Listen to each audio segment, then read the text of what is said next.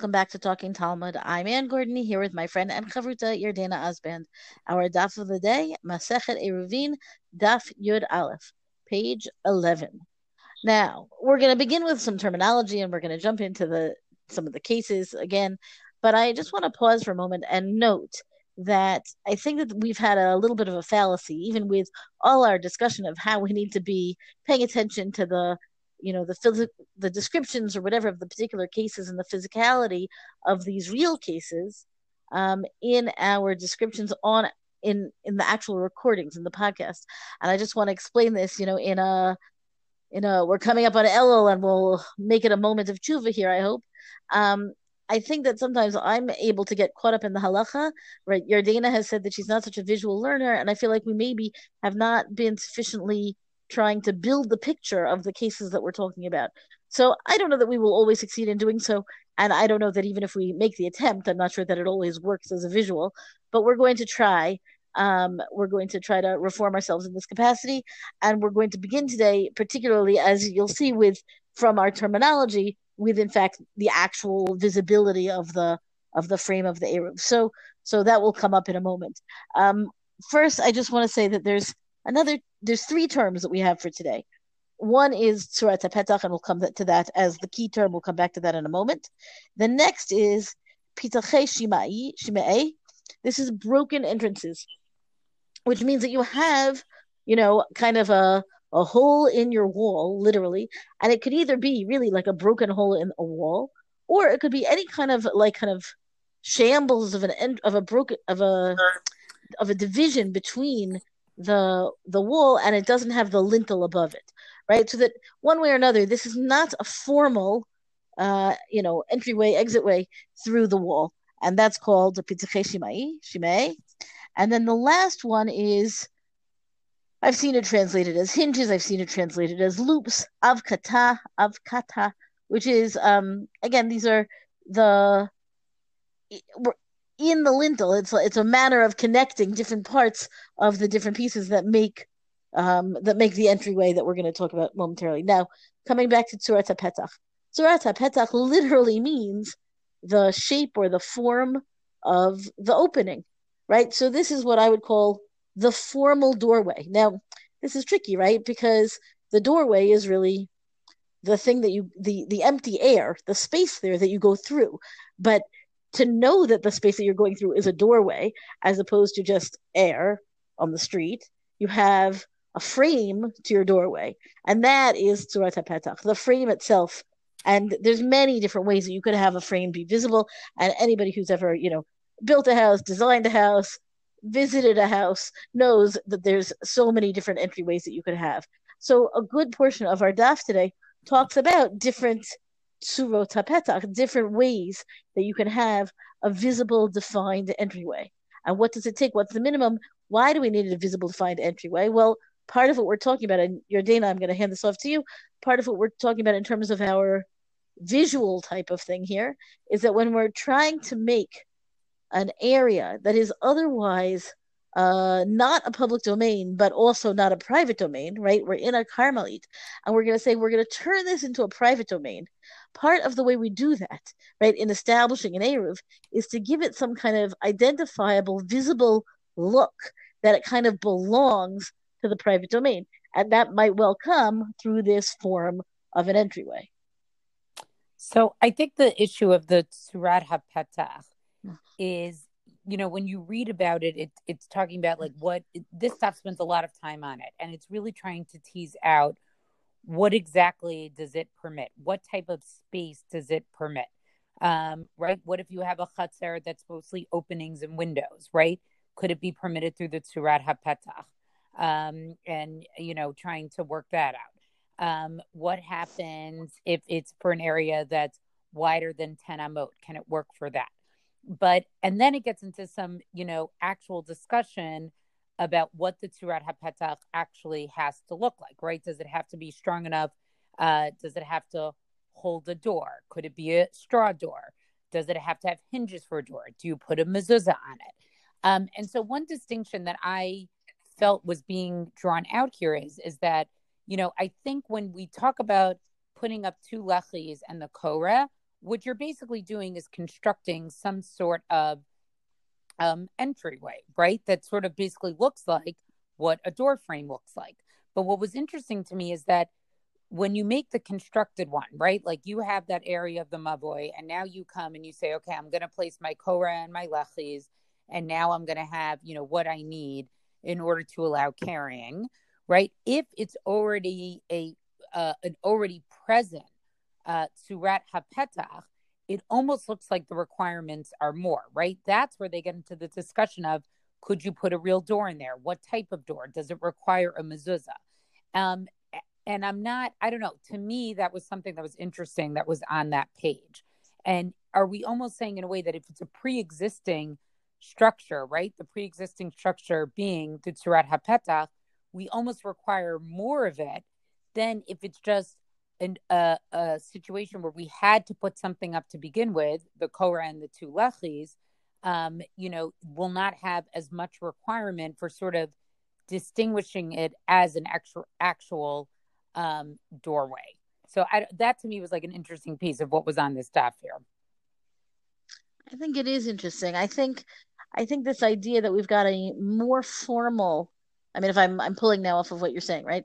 Um the a more formal look to this Tzurat HaPetach versus the thing that isn't a Tzurat HaPetach, but now we're going to give it the you know the bare technical requirement of having you know a frame, right? And that's your Korah and your two L'chaim.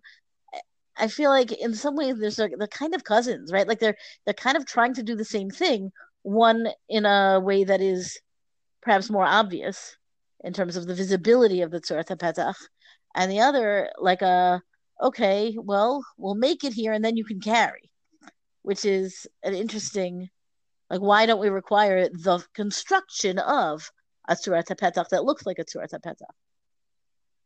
Right. So I, I don't know. This is a thing I want to see how it plays out over the next couple dapit. You know, we've gone from this uh, discussion with the Lechi and the Korah of like Heker versus Mechitza.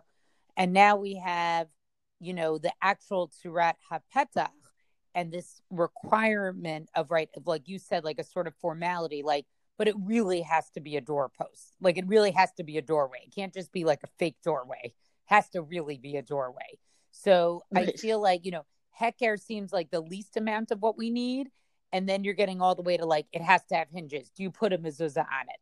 So there's some right. I like that mezuzah question. Right. So there's some continuum being worked out here. I don't know that it's all formulated in my head of what it is, but it's interesting to just see it being worked out.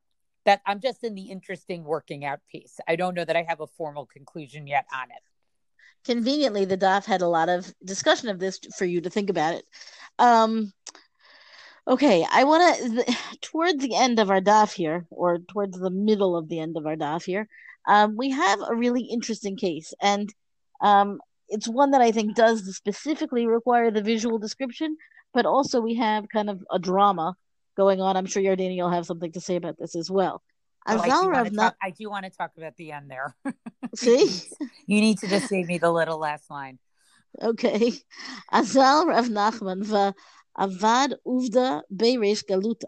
Now, we've talked about the, the house of the Reish Galuta in previous Masachtot, in fact, right? So Rav Nachman went and he was, he did something in the house of the Reish Galuta, shmate, right? According to what he said his the halacha is.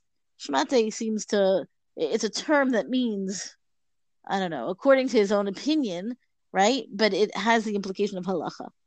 Amar le Rav Sheshet, Ulashame Rav Gada, whom I don't know, but maybe Yardena you do, you do. Um, Rav Sheshet said, and in the hearing of Rav Gada, Zil shluf shedenu, go and remove the that thing, right? Shadinu, the the reeds that are there, and throw them away.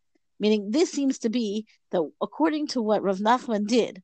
Now, what did he do? It seems that he made some kind of for some kind of hapetach, some kind of form of a doorway, and then what happened is that somehow the upper reeds there were not in con- connection with the lower reeds.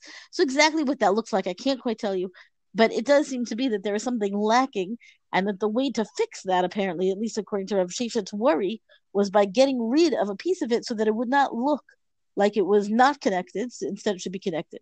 I mean, if, if it's absent, then the disconnect would not be obvious. Azal shlaf. So he did that. Ashkechuhu deverish galuta chavashuhu. So what happens? The authorities of the Reish Galuta, right, the Exilarch's court, find Rav Gada, and they, you know, they put him in prison, basically. Like, what were you doing, messing with that that thing that Rav that Rav Nachman had done, right? And it seems to be that they, or the commentary suggests here that it seems to be that they thought that he was acting independently and that he was messing with the authority of Rav Nachman instead of trying to fulfill Rav Sheshet's protection of Rav Nachman. Azal Rav Sheshet, Kam Abava uh, Amarle Gada Pukta Nafak Va'ata. So Rav Sheshet went and stood at the door of the prison and he says, Gada, you know, go out and come to me. Right? And then what happens? So somehow at this moment, the the Exilarch's people, like the guards, release him and he goes out and he comes to Rav Sheshet. So we've got another halachic piece of Rav Sheshet in a moment, but this drama is so interesting in so many ways right on the one hand it seems to be that they're constructing an eruv and on the other hand, it seems to be there's a machloket about how to construct that eruv. And in the meantime, poor Rav Gada, just for doing what he was told, ends up in prison. Okay, so now Rav Gada is out of jail, and and Rav Sheshet has you know sprung him, I guess, whatever, with his authority. I don't, I still don't understand where Rav Nachman is, but Ashkech, but we come back to the halacha now. Ashkech Rav Sheshet l'Rabbi Bar Shmuel. Amar Le. So it's like we've moved on, right? The the business of whatever happened above is not part of this story at this time, right? So what happens? Rav Sheshet finds Rabbi Bar Shmuel and says to him, Tadi Mar Midei B'tzurat Petach? Did Mar, did Master, right? Um, did our teacher teach anything about Tzurat Petach, right? The, this form of the doorway. Amar Le'in, yes, he did um, he says, yes, he did teach it, Tanina. And so he says, he, we learned in a Breita, Kippah. Kippah means dome, right? It means an archway, it means a dome. The dome of the rock in in modern Hebrew is called Kippat Hazahav, right? The golden dome. Um, so, not that that's necessarily an ex- example of anything, except for that's kippah means or in this case, it's going to be specifically an archway, namely an archway that is, in fact, a Tzurat HaPetach. Rabbi Meir Mechayev b'mezuzah v'chachamim potrin. So here we've got our case of the mezuzah.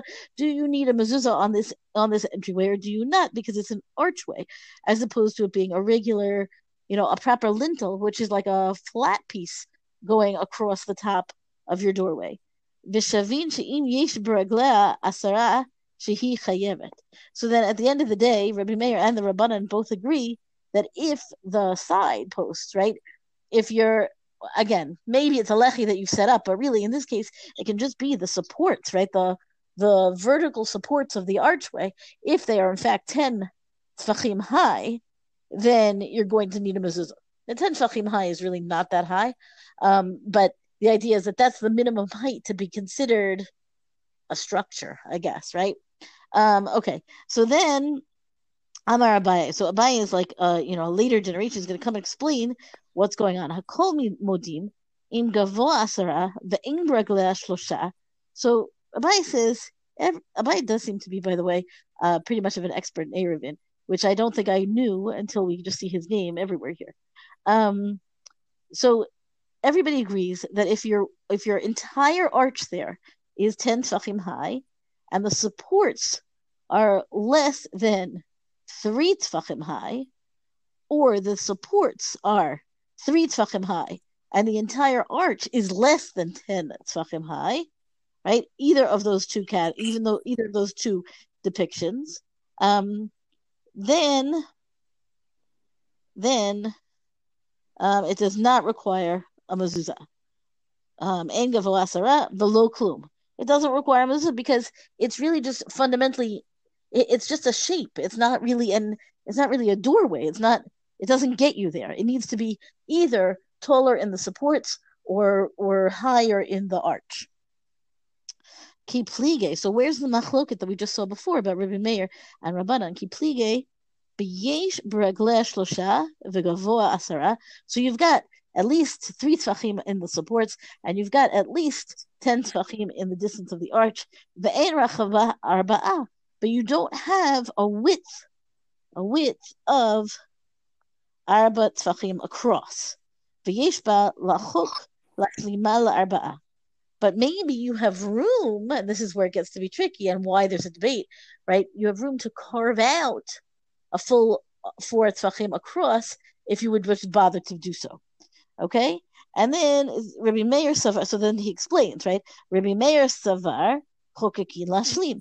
That Rabbi Meir's position, what we saw before, where Rabbi Meir said, Mechayev b'mezuzah, Rabbi Meir said you need a mezuzah, and Chachamim said you do not need, a mezuzah.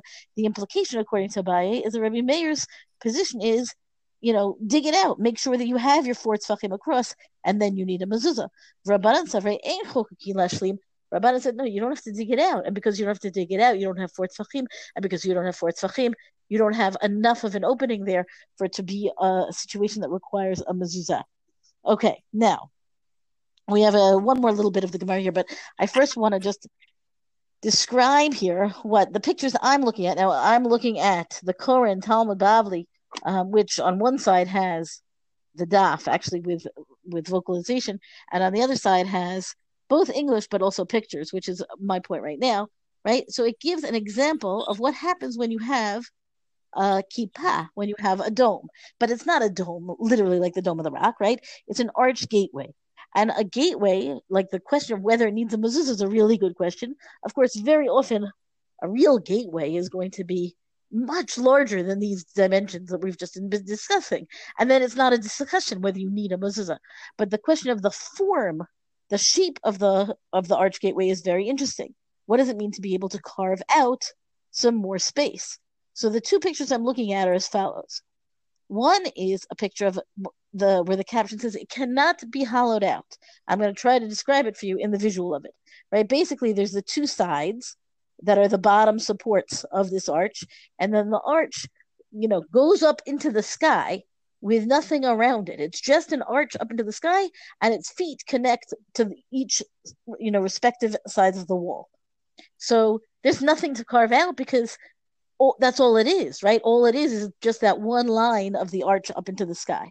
But if you have, I think of the aqueducts this way, right, where there's in fact a a large wall, and carved out of the wall is a hole that is capped by an arch right? So that you have the entirety of that wall to carve out further if you wanted to, right?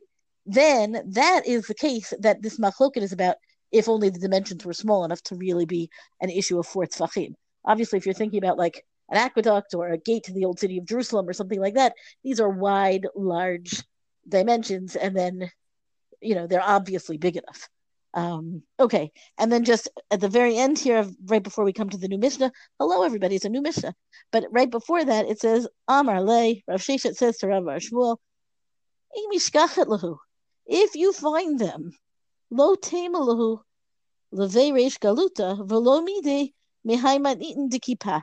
If you find them, do not tell them, meaning all these people of the reish, of the house of the reish galuta, don't tell them about this breita about that arch gateway because that arch gateway would have been proof against Rav Sheshet's opinion, where he had gone and told Rav Gada to take it down against Rav Nachman, right? And all of it ends up being like a a rebuke to the, this whole discussion of the arches ends up being a rebuke to Rav Sheshet that his position is in fact wrong, going up against the Breita. I I love this bit with Rav Sheshet at the bottom here um, so first of all, I just think a couple of observations. This is not really about the case, but more about Rav Sheshet and this whole thing with the Reish Galuta. Um, I, you know, first of all, we see what political power the Reish Galuta had, that they basically could sort of throw him in prison. But I also think it says something about Rav Sheshet, you know, to be so entrenched uh, in your position, um, you know, that you go ahead and take down what they have basically constructed as an Eruv uh, because you feel so strongly that your opinion is right. Now, yes, obviously, if you felt they did something wrong, then they're really carrying on Shabbat, and that is something, you know, to be concerned about. Um, but I think what you also see here is sort of this struggle that we, I think, have all seen playing out in our own lives, you know, where yes, something sometimes things like a sort of theoretical or intellectual disagreement, but you see people get so entrenched in it, right? So the Reish Galuta so entrenched in the sense that they put Rav Sheshet in prison. And Rav Sheshet gets so entrenched that here at the end, what does he say to Rabbi Bar Shmuel? You know, make sure not to tell them about this brisa, you know, that actually is basically a proof against my own personal, you know, against my opinion or how I view the halakha. So you do see like a certain entrenchment here uh, that I found to be very interesting, you know, just woven in to the actual explanation of this of this case with the archways. Let me ask you another question, Yardena. Isn't Rav Sheshet blind? Um, yes, he is. So that's also sort of interesting. Like, what is it that he saw? I, I mean, I'm assuming he sort of felt it. Oh no, I understand that. I didn't mean that. I just mean like, isn't it possible that his comprehension? I don't know. I don't want to psych him out, but it's interesting to me that it becomes if we've been talking about the need for the visual literally the visual of these cases and if he doesn't have the visual of these cases i find it interesting to think that perhaps he's functioning in this like halachic zone of opinions of halacha where the difference between being able to see what you're talking about and not being able to see what you're talking about might actually make a difference for for how you interpret it can I be upset that I didn't think of that myself? Yeah, I think that, I think that's actually a great way to look at it. Like that's interesting. Now he became blind. He wasn't always blind. So okay, I guess there's a question like, was this before or after? But we think of him as somebody who was blind. Um, so I think that's a very interesting way to think about it, right? In other words, like maybe for him, this was sort of all theoretical and almost he wasn't living in the realm of like where it is actually practical like can you dig out around it but you can't because it's up in the in thin air right I, I recognize that this may be like it might be going too far if he you know if he had enough time even even if he's blind at this moment but he wasn't blind for so long beforehand that he can actually visualize it i don't want to diminish his powers of recollection or for that matter his powers of vis- visualization i just raise it as a you know something to think about yes for sure all right i think now we're going to move on to the new mishnah Take it away. All right. Hechsher mavoy. Beit Shammai omrim lachi v'kora. Ubeit Hillel omrim o lachi o kora. Rabbi Eliezer omer uh. So um, here we're really just talking again about sort of the uh, basic way of how do you make a mavoy kosher, basically for carrying. So Beit Shammai says it needs both the lachi, the side post, and the korah and the crossbeam. And Beit Hillel says no, it's one or the other. It's either a lachi or a Korah. And Rabbi Elazar says it needs two side posts. Mishum Rabbi Yishmael, Amar Talmid Achad Lifnei Rabbi Akiva. So the Mishnah goes on to tell us that in the name of Rabbi Yishmael, there was a student who came before Rabbi Akiva and said the following: Lo beit Shammai beit Hillel al mavoy pachot me'arba amot. So this machlokas between Beit Shammai and Beit Hillel, okay, they didn't disagree in a case with the words of mavoy that was less than four amot. Shehunitar obelachi. Both would agree, right? It is permitted to carry if you just put up a side post or you put up a kora. Again, keep this mission in mind when we talked about with the Tzurat HaPetach and this idea of sort of a continuum of different structures that need to be in this mavoy. Alma what did they di- disagree about? Al Rachav me arba amod va'ad eser. This the mavoys that were from four amot until ten amot. Shabbat Shammai ring lechi v'korah. There, Beit Shammai felt you needed the lechi and the korah. Obed Hillel omrim o lechi o korah. You needed a lechi or a korah. Amar Rabbi Akiva. Rabbi Akiva replies back to the student. No, they disagreed about both cases. With any mavoy, one that was less than four than four amot, or even the between four amot and ten amot, um, they disagreed, and they, you know, Beit Beit Shammai required a lechi and a korah and uh, Beit Hillel said um, it could just be it could be one of of of either one. Um, so the only other thing I want to point out here is the Gemara then gets into a discussion um, about their um, you know about their reasoning, um, and they say the following here. I'm just skipping down a little bit. Um, Beit Beit.